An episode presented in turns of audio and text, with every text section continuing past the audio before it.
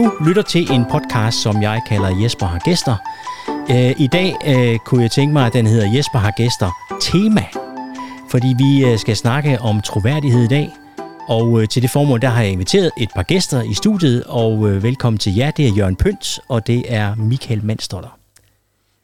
Tak for det. Velkommen til. Jørgen Pønt, journalist, tidligere fra Aalborg Stift, siden DR og TV2.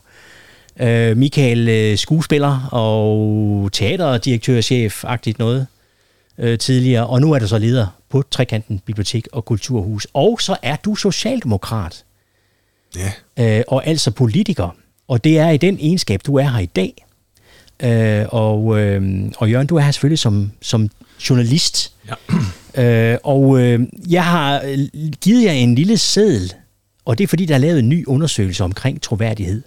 Det er Radius, der laver den. De har lavet den i mange år. Og når vi kigger ned over den, ja, hvad er det så, der springer i øjnene? I bunden, der har vi politikerne, og vi har journalisterne. Ja, I sidder der og smågriner, gør I, men mellem jer, der har vi altså kun bilforhandlerne. Og det er fordi, de kom med på listen i 2010, men ellers så havde I bunden alene. Det er altid godt med konkurrence. Ja. Når nu vi laver sådan et lille kig ned over den, hvad tænker I så? Jamen, hvis jeg skal lægge ud, så vil jeg sige, at de 10 første pladser, jordemøder, læger, sygeplejersker, politibetjente, fysioterapeuter, bibliotekarer, ingeniører, tandlæger, psykologer og soldater. Det er alle sammen faggrupper, som vi i en eller anden forstand er afhængige af, og som vi som samfundsborgere og enkeltindivider deponerer vores tillid hos. Altså, hvis du tager for eksempel læger og jordemøder, dem diskuterer man jo ikke med, man stiller spørgsmål, men man accepterer og respekterer deres faglighed, og vi ved jo godt, at vi i et eller andet sted, så er vi jo også afhængige af deres faglighed og deres ekspertise. Der er en autoritet. Det er en autoritet, ja. Altså, autoriteter har jo stået for fald gennem de sidste 50-100 år, men i min optik, så er det godt, at vi stadigvæk har en autoritet, vi kan deponere noget tillid hos. Det er min forklaring på, i hvert fald de 10 første pladser, at det er alle sammen folk, som besidder en anden form for autoritet, faglighed, ekspertise og indsigt, som vi ikke kan undvære. Yes. Og omvendt, altså havde man nu puttet direktører for Sundhedsstyrelsen og sådan noget, så det spørgsmål, om de vil komme lige så højt op, det ville de nok ikke, sådan tidens... Nej, det er jo fordi, de indgår jo i en aktuel samfundsdiskussion, samfundsanliggende. Lige præcis. Og jeg kan jo virkelig bidrage med, at hvis man vender den om, jamen, så kan man jo så også sige, at beslutningskraft vil jo så ligge i toppen, hvis man puttede politikere og journalister op, ikke? Altså, så det er selvfølgelig noget, der har konsekvenser for mange mennesker, og som er til debat, og derfor også skal være det. Ja. Og så synes jeg da også, at de to grupper bør kigge lidt ind af og sige, hvad kan man gøre for at styrke troværdigheden?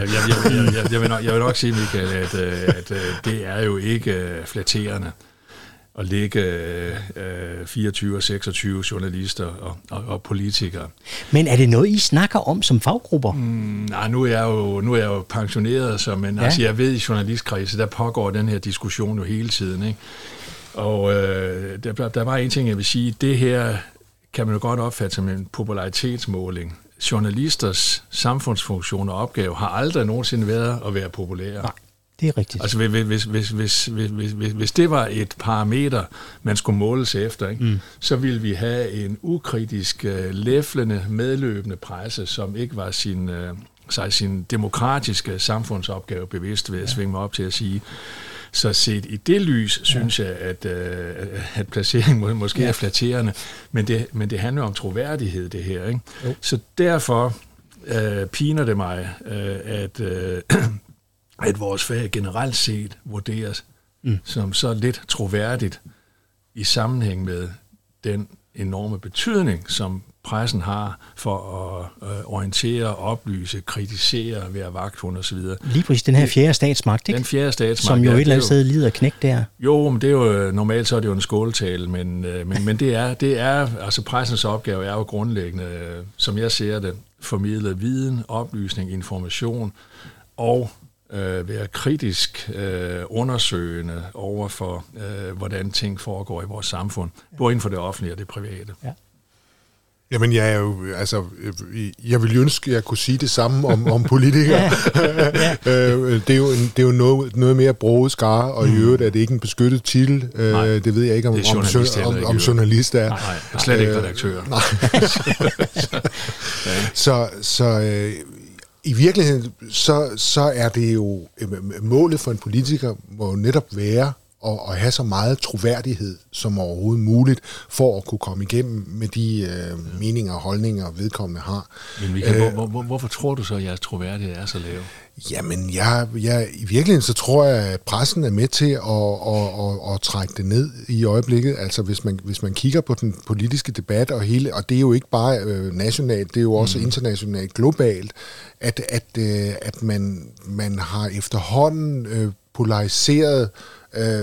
polariseret sig i forhold til hinanden, og ligesom valgt et fast standpunkt i tilgangen til hinanden,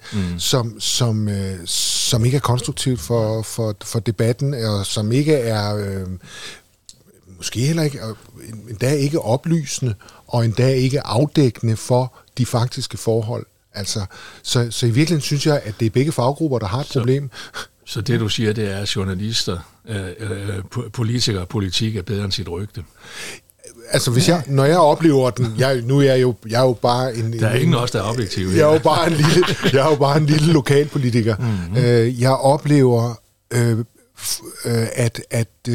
at rygte om politikere er værre end politikerne. Jeg oplever politikere som folk, som stiller sig til rådighed i fællesskabets tjeneste, og som får ikke andet end larm og ballade, uanset hvad de gør. Ja.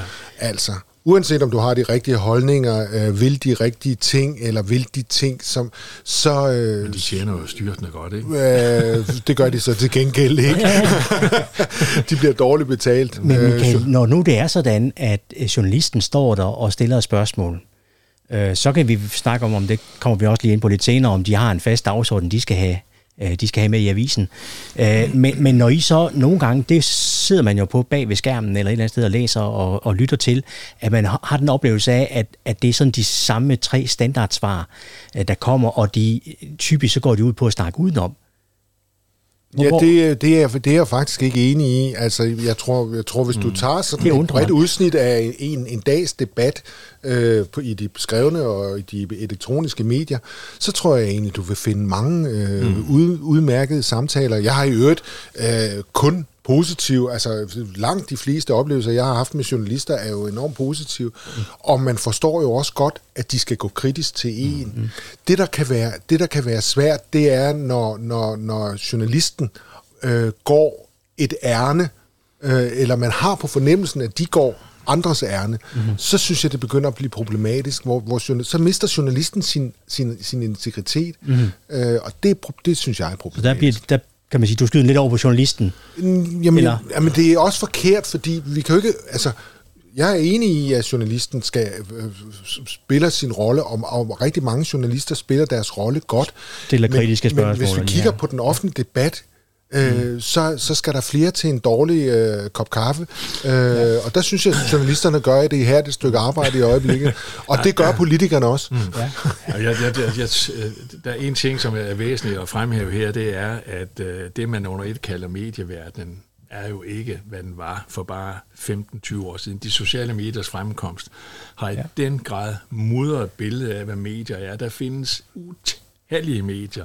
Jeg sidder nu og taler i et af dem, ikke? Som bliver redigeret ud fra andre principper. Nogle af dem bliver slet ikke redigeret. Altså, jeg har skrevet et synspunkt i Nordjyske her forleden, hvor jeg betegner de sociale medier som en fritstrømmende kloak. Der er ingen redaktion. Alt er tilladt. Nævn USA som et eksempel, ikke? Trumps tilhængere tror ikke på de officielle medier. De søger deres informationer fra medier, som bekræfter dem i deres opfattelser og i deres fordomme. Så medier i dag er ikke kun journalistik, er ikke kun redigerede medier. Det er, vil jeg tro, for 50% vedkommende lige så meget en kæmpemæssig rodebutik af propaganda, information, påvirkning, direkte løgne. Og det er rigtig meget enig med dig i. Og det er måske den allerstørste udfordring. Der sker jo det, at vi alle sammen bliver eksperter på alt. Og det er nemt at gå ud og sådan pick and choose et synspunkt et eller andet sted ude i den der suppe eller den kloak, som du snakker om. Og så kan man ovenikøbet få det til at opfylde, altså det bliver selvopfyldende profetier, ikke? Altså hvis jeg vælger et synspunkt, så kan jeg også finde synspunkter, der bakker det op i den der store suppe af ligegyldig viden, ikke? Så billedet er mere mudder end som så, vil jeg sige. Ja. Det vil jeg tage med. Og fordi nu sidder jeg her som sådan en...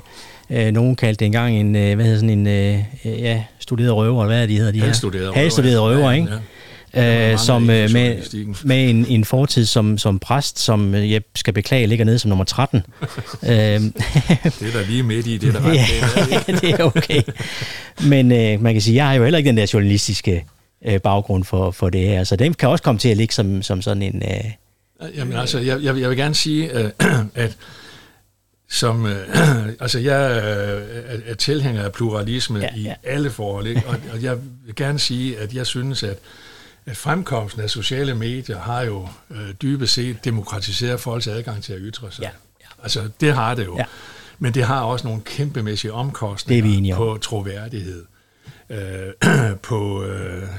på folks opfattelse af, hvordan tingene hænger sammen. Ikke? Ja. Altså, og det er min store bekymring, det er, at billedet er så mudret, at folk kan ikke adskille reel, nøgtern, ordentlig information, kritisk journalistik fra alt det, de i øvrigt bliver bombarderet med på sociale medier døgnet rundt.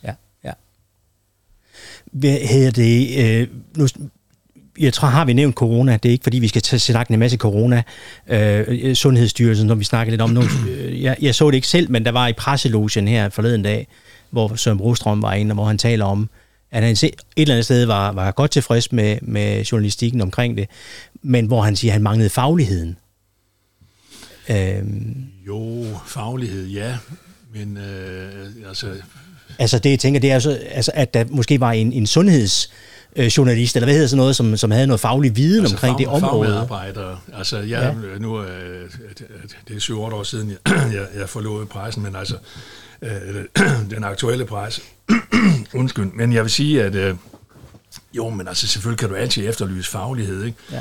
Men altså, jeg vil sige, at i min journalistiske grønspætte på, der fik jeg at vide, at stil altid HV-spørgsmålene. Hvem, hvad, hvorfor, hvornår og hvordan. Så kommer du, kommer du aldrig galt afsted. Så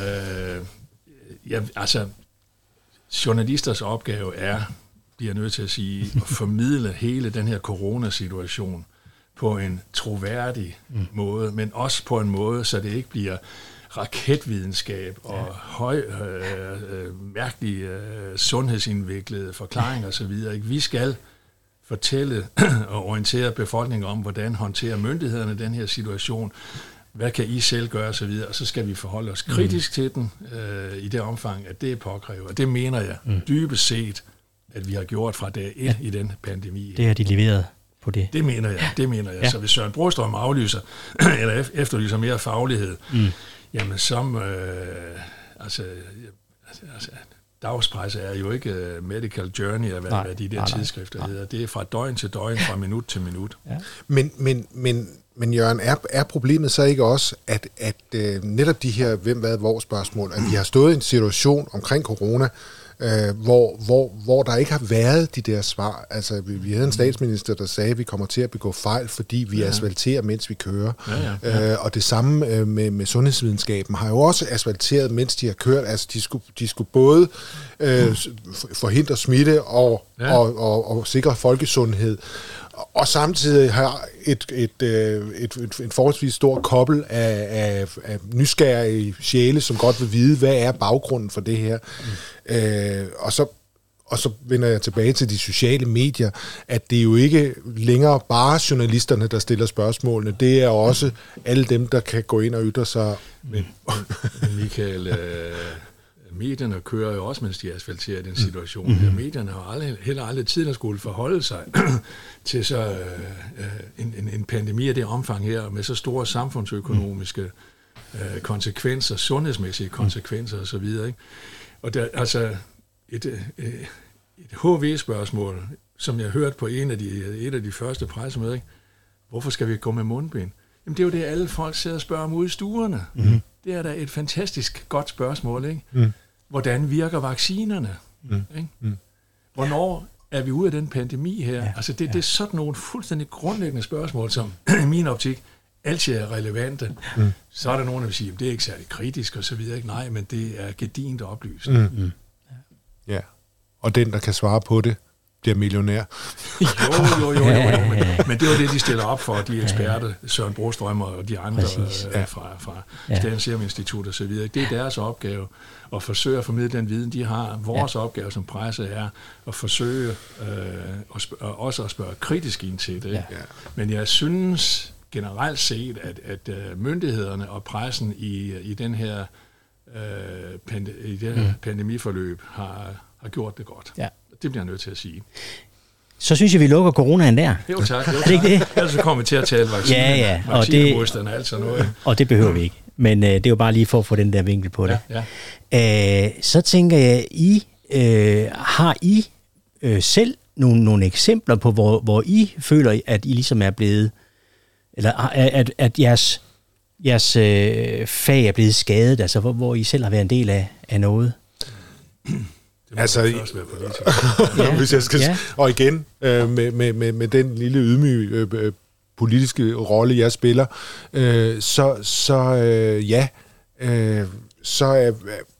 har vi måske nogle gange fået den opfattelse, og det er sjovt, den kommer altid i opgangstider, når det går godt, så får man jo nemt for følelsen af, at man kan gå på vandet, og man kan slippe afsted med hvad som helst. Og det er også derfor, den gode gamle med, jamen magt et eller andet sted, så korrumperer den. Man begynder at tillægge sig nogle vaner, og derfor er det så afgørende, at vi har en kritisk presse, som er inde og spørger, hvad med det, hvordan med det, hvorfor gør I sådan, og hvad med det? Og det tror jeg er enormt vigtigt. Og jeg tror, en af de største... fordi så tager jeg fat i en ting mere. Spin er jo virkeligheden... Altså, vigtigt for at beskytte politikeren, men jo skadeligt for den demokratiske samtale. Mm-hmm. Altså, det at vi hele tiden tænker taktisk i forhold til, hvad vi tænker, føler og tror. Mm. Og det er et kæmpe problem. Mm. Altså, det bliver hele tiden pakket ind i en eller anden agenda af noget andet. Og hvor jeg tænkte, en meget mere ærlig, åben debat. Nysgerrig, at vi som politikere også er nysgerrige, og tænker, nå, det er da interessant, at du spørger om det. Hvad tænker du? Altså, ja, i virkeligheden, og det skal man jo aldrig spørge en journalist om. Hvad synes du?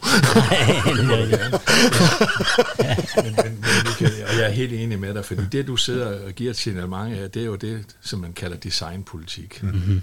Altså politik, som er designet til at tjene regeringens formål, partiets formål osv., ikke? Og det kører fuldstændig monotont derudad, ikke? Altså, der er ingen refleksioner, der er ingen nuancer, der er ingen spændstighed, der er ikke nogen, som du selv siger, nysgerrighed. Det er røvkedeligt, altså for at sige det rent ud. Ja. Og det, altså, politikerne imellem bliver det jo også kun et taktisk spil, og ikke et spørgsmål om reelle holdninger. Vel? Det handler om, har du magten, eller har jeg magten? Ja. Men altså, jeg synes, som journalist, pensioneret journalist, så synes jeg, at den uheldigste tendens, som jeg har set i journalistikken inden for de seneste 20-25 år, det er, at den fra at være indholdsorienteret, er blevet personorienteret. Altså, det hele handler om personer. Altså, da jeg var ung journalist, kunne vi aldrig nogensinde finde på at skrive Jens Otto og Per på forsiden, når der var tale om statsministeren og udenrigsministeren, Jens Otto Krag og Per Hækkerup. Så kommer Anker til, den folkelige Anker, ikke? Og i dag er det jo Mette og Lars og Pape og Søren. Og det blev... Det er så den mindste side af det, men det blev så personfikseret, at jeg synes, at personen skygger for indholdet. Ja. Altså, sådan oplever jeg det, og det synes jeg måske er en smule trist. Ikke en smule, jeg synes, det er meget trist. Ja, ja. Men politikerne er jo selv ude om det, altså, fordi de ved også godt, at man skal have noget karisma, man skal have en karismatisk person i spidsen osv., ikke? Og man markedsfører jo hæmningsløst personer, som kan det trick med at håndtere offentligheden og trænge gennem skærmen og hvad det ender. Men altså, jeg synes, det blev for personfikseret. Når jeg ser det som en avis, ikke, så savner jeg tit, jamen, hvad handler det egentlig om? Ikke? Men jeg ser bare læser personskildringer hele tiden. Ikke? Ja. Må jeg tage et lille eksempel? Nu går vi tilbage til 2014. Ja, det er længe siden. Der var der valg til EU-parlamentet. En person, vi alle sammen kender, Morten Messerschmidt, som havde jo et kæmpe godt valg og stod til simpelthen at få supervalg. Det fik han også. Men på troværdighedsskalaen, der var det den, som danskerne synes havde den laveste troværdighed. Er det ikke lidt sådan... Den er jo lidt sjov, ikke? Altså sådan, han bonger simpelthen ind, og så har han alligevel den laveste troværdighed. Ja, men det må jeg lade politikeren svare på. Men jeg synes, der er et eller andet, der clincher altså, der, ikke? Han havde det flotteste valg, nogen politikere nogensinde har haft i dansk politik. Men så der var jo rigtig, rigtig mange, der stemte på ham. Men der var jo stadigvæk ikke hverken et flertal eller et... Altså, så hvis du går ud og måler det, så vil det jo stadigvæk være endnu flere, som ikke stemmer på ham, som ikke synes, han har høj troværdighed. Og på den måde kan det også være mærkeligt. Altså, hvad er troværdighed for et begreb? Det er jo heller ikke et absolut.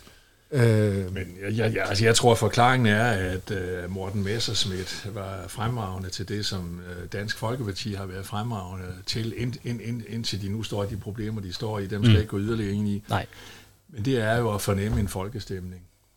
Fange, lægge ører til jorden, siger, hvad vil de mennesker, som vi ellers aldrig nogensinde hører noget til? Hvad er deres præferencer? Hvad er det, der betyder noget af deres hverdag? Det har de været fremragende til at lytte, til at aflæse, og så til at omsætte i politisk indflydelse. Jeg tror simpelthen, det var den EU-skepticisme, som Morten Messerschmidt talte direkte ind i, i den gang, og han var god til at opfange. Og så... er han jo... At der er noget karisma, ikke? Altså. Der er noget karisma, og han er jo en... altså, misforstår mig ikke, men Morten Messerschmidt er jo en fremragende debattør. Altså, det er han jo. Mm-hmm. Uanset om man kan lide det, han siger eller ej, ikke? Så er han... og han var god til at håndtere medierne. Ja. Så de fik et fremragende valg dengang, fordi de var gode til at aflæse folkestemningen, og så havde de en kandidat, som havde den karisma, den nødvendige gennemslagskraft. Det er min forklaring. Det er det, der var det, at han så bliver opfattet som stort set utroværdig, det synes jeg er et paradoks, som folk, der er klogere end jeg, må forske i. Ja, jeg synes bare, det var lidt interessant. Det er mega interessant. Ja. Og det er jo sjovt, den der dialektik. Altså, det er jo også derfor, det er jo derfor, politikere popper op. Det er jo fordi, de formår med mellemrum og tale lige ind i en folkestemning. Altså, jeg tør da bare nævne den tidligere amerikanske præsident, som talte lige ind, i hvert fald i nogen folkestemninger. Ikke? Altså, der var nogen, der følte sig mast af staten og de beslutningstagere, der sad og agerede på folket. Ja, han hedder Donald Trump. Jeg tror, vi var færdige med at sige det. Jeg skulle bare lige se, om vi tænkte på det samme.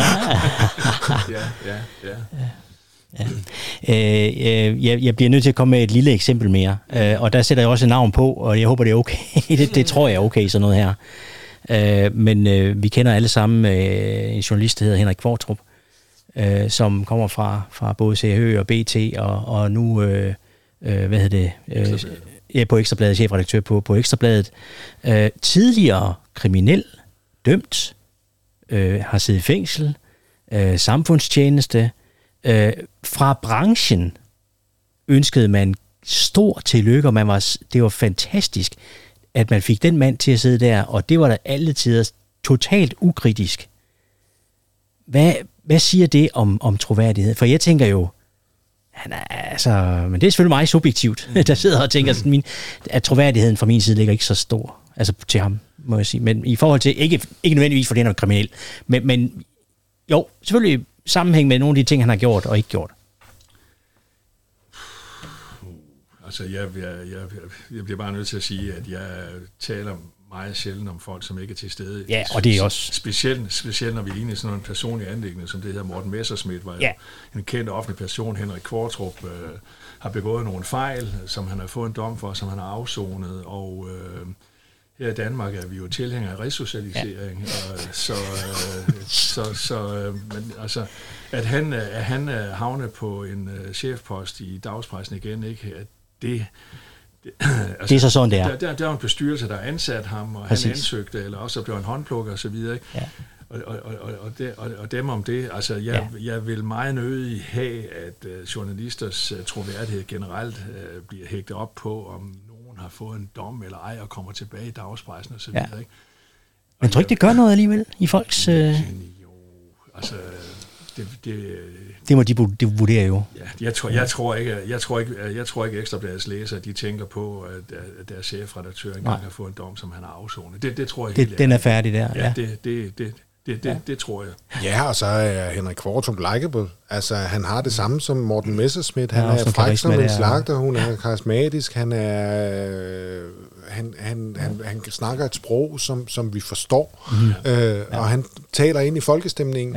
Ja. Det der lidt, der er nogen, der har noget, som jeg ikke har. Mm. Altså... Ja. Der er mange, der har noget, jeg ikke har. men det er jo så også det, dem, der kan italesætte det på en måde, så vi siger, så alt andet lige, det er han, der er dygtig til. Han er en dygtig kommunikator. Han kan bestemt noget. Ja. Ved hvad, vi lader ham ligge der. Ja, det er så fint. Ja. Hvad tænker I, når vi nu kigger på det her, og vi kigger ned over den her, og I har hinanden som de der ligger nede i bunden, er der noget, måske har vi været en lille smule inde på det, hvad skal der til for at ændre det? Jeg tror, Jørgen, du spurgte Michael om det lidt på et tidspunkt. Hvad skal der til? Fik vi et svar, eller var det et snak udenom? Eller hvad? Nej, jeg prøvede det. Med at sige, at det er en eller anden form for samtale, og måske det lille kodeord, nysgerrighed. Ja. Altså det her med, at vi har jo også en forventning om, at politikere har svar på rede hånd, og i øvrigt er vanvittigt godt inde i stort set alle sager, hvad de nu bliver stillet for, når der er en journalist til stede. Ja. Selvfølgelig kan man stille krav om, at politikere sætter sig ind i tingene og laver deres research. Men man kan jo ikke forlange, at de har svar på alting. Men så i stedet for at forsøge at svare på noget, de ikke har forstand på, så sige... Det ved jeg simpelthen ikke, men det er en mega interessant diskussion, som jeg da gerne vil sætte mig ind i, sammen med nogle andre kloge hoveder, hvad skal der for? Eller ikke kloge hoveder. Jeg vil bare sige, at det der, når man tager den liste her, det der fuldstændig afgørende adskiller journalister og politikere fra alle de andre faggrupper, det er, at vi lever i, af og med offentlighed. Ja. Vi er de eneste af de faggrupper her, som lever af at henvende sig til offentligheden, politikerne, offentligheden er vælgere, offentligheden er dem, som bestemmer, hvordan byråd, regionsråd, Folketing skal sammensættes. Journalister henvender sig hver eneste gang, de trykker på en knap på tastatur, så henvender de sig til offentligheden. Og offentligheden, skulle jeg hilse at sige, er en uregerlig størrelse. Forstået på den måde, det har nogle konsekvenser. Altså i forhold til, at man stikker pipen frem, ikke? Og så... Ja, og som alle godt ved, så er der jo ikke noget, der hedder stik pipen frem. Det hedder stik pipen ind eller næsen frem. Og i det her tilfælde, der er det at stikke næsen frem. Jo, men altså... Du kan jo ikke henvende dig til en bredt sammensat offentlighed på omkring 6 millioner mennesker i det land her, og så tro, at du rammer plet hver gang og så videre. Ikke? Så derfor er vores metier, journalistik og politik, vil jeg næsten sige, er født med risiko for at tage fejl og ramme forkert og så videre. Ikke? Men det er jo det, der gør det fascinerende. Men det er noget, man er nødt til at acceptere. Sådan er vilkårene i forhold til... Ja, fri at bevare mig vel. Altså, vi har jo eksempler over fra Østeuropa tidligere osv., på hvordan man ensretter en offentlighed ved, at politikere og mediers budskab er fuldstændig ens. Ja, ja. Du larmer enhver form for diskussion, og er der nogen, der afviger fra den, så træder der strafferetslige konsekvenser ind osv. Ja. Nazismen i Tyskland, kommunismen i Sovjetunionen, og nu ser vi så desværre højrefløjs autokratier rundt omkring i verden, som bruger præcis den samme metode.